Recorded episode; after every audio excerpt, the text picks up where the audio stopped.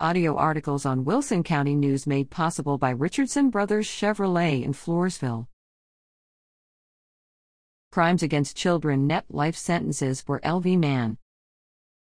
A Wilson County jury has sentenced Matthew Aaron Rose to two life sentences in a state jail, three years to the day after his arrest for his crimes.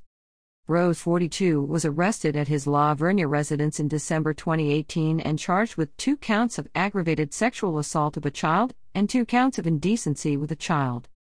According to court records, he allegedly assaulted two girls, one younger than 14 and the other younger than 17 at the time. 81st Judicial District Attorney Audrey Louis said he had been molesting the younger girl for about two years. Rose pleaded guilty to the charges December 14 and elected to have his punishment decided by a jury, which began hearing evidence the same day.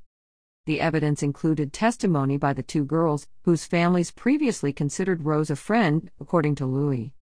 We're so proud of our child victims for having the courage, strength, and willingness to report this, as well as testify to the jury, Lou said.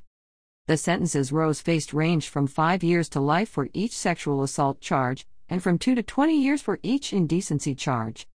The jury, after deliberating December 15 for less than an hour, determined Rose's sentences to be life imprisonment for each charge of aggravated sexual assault and two years for each charge of indecency with a child. We appreciate the jury for wanting to ensure that no further children are harmed by Mr. Rose, Louis said.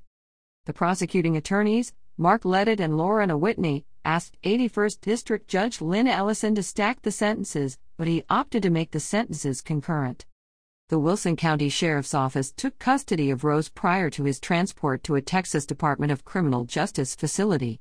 He will be eligible for parole in 30 years.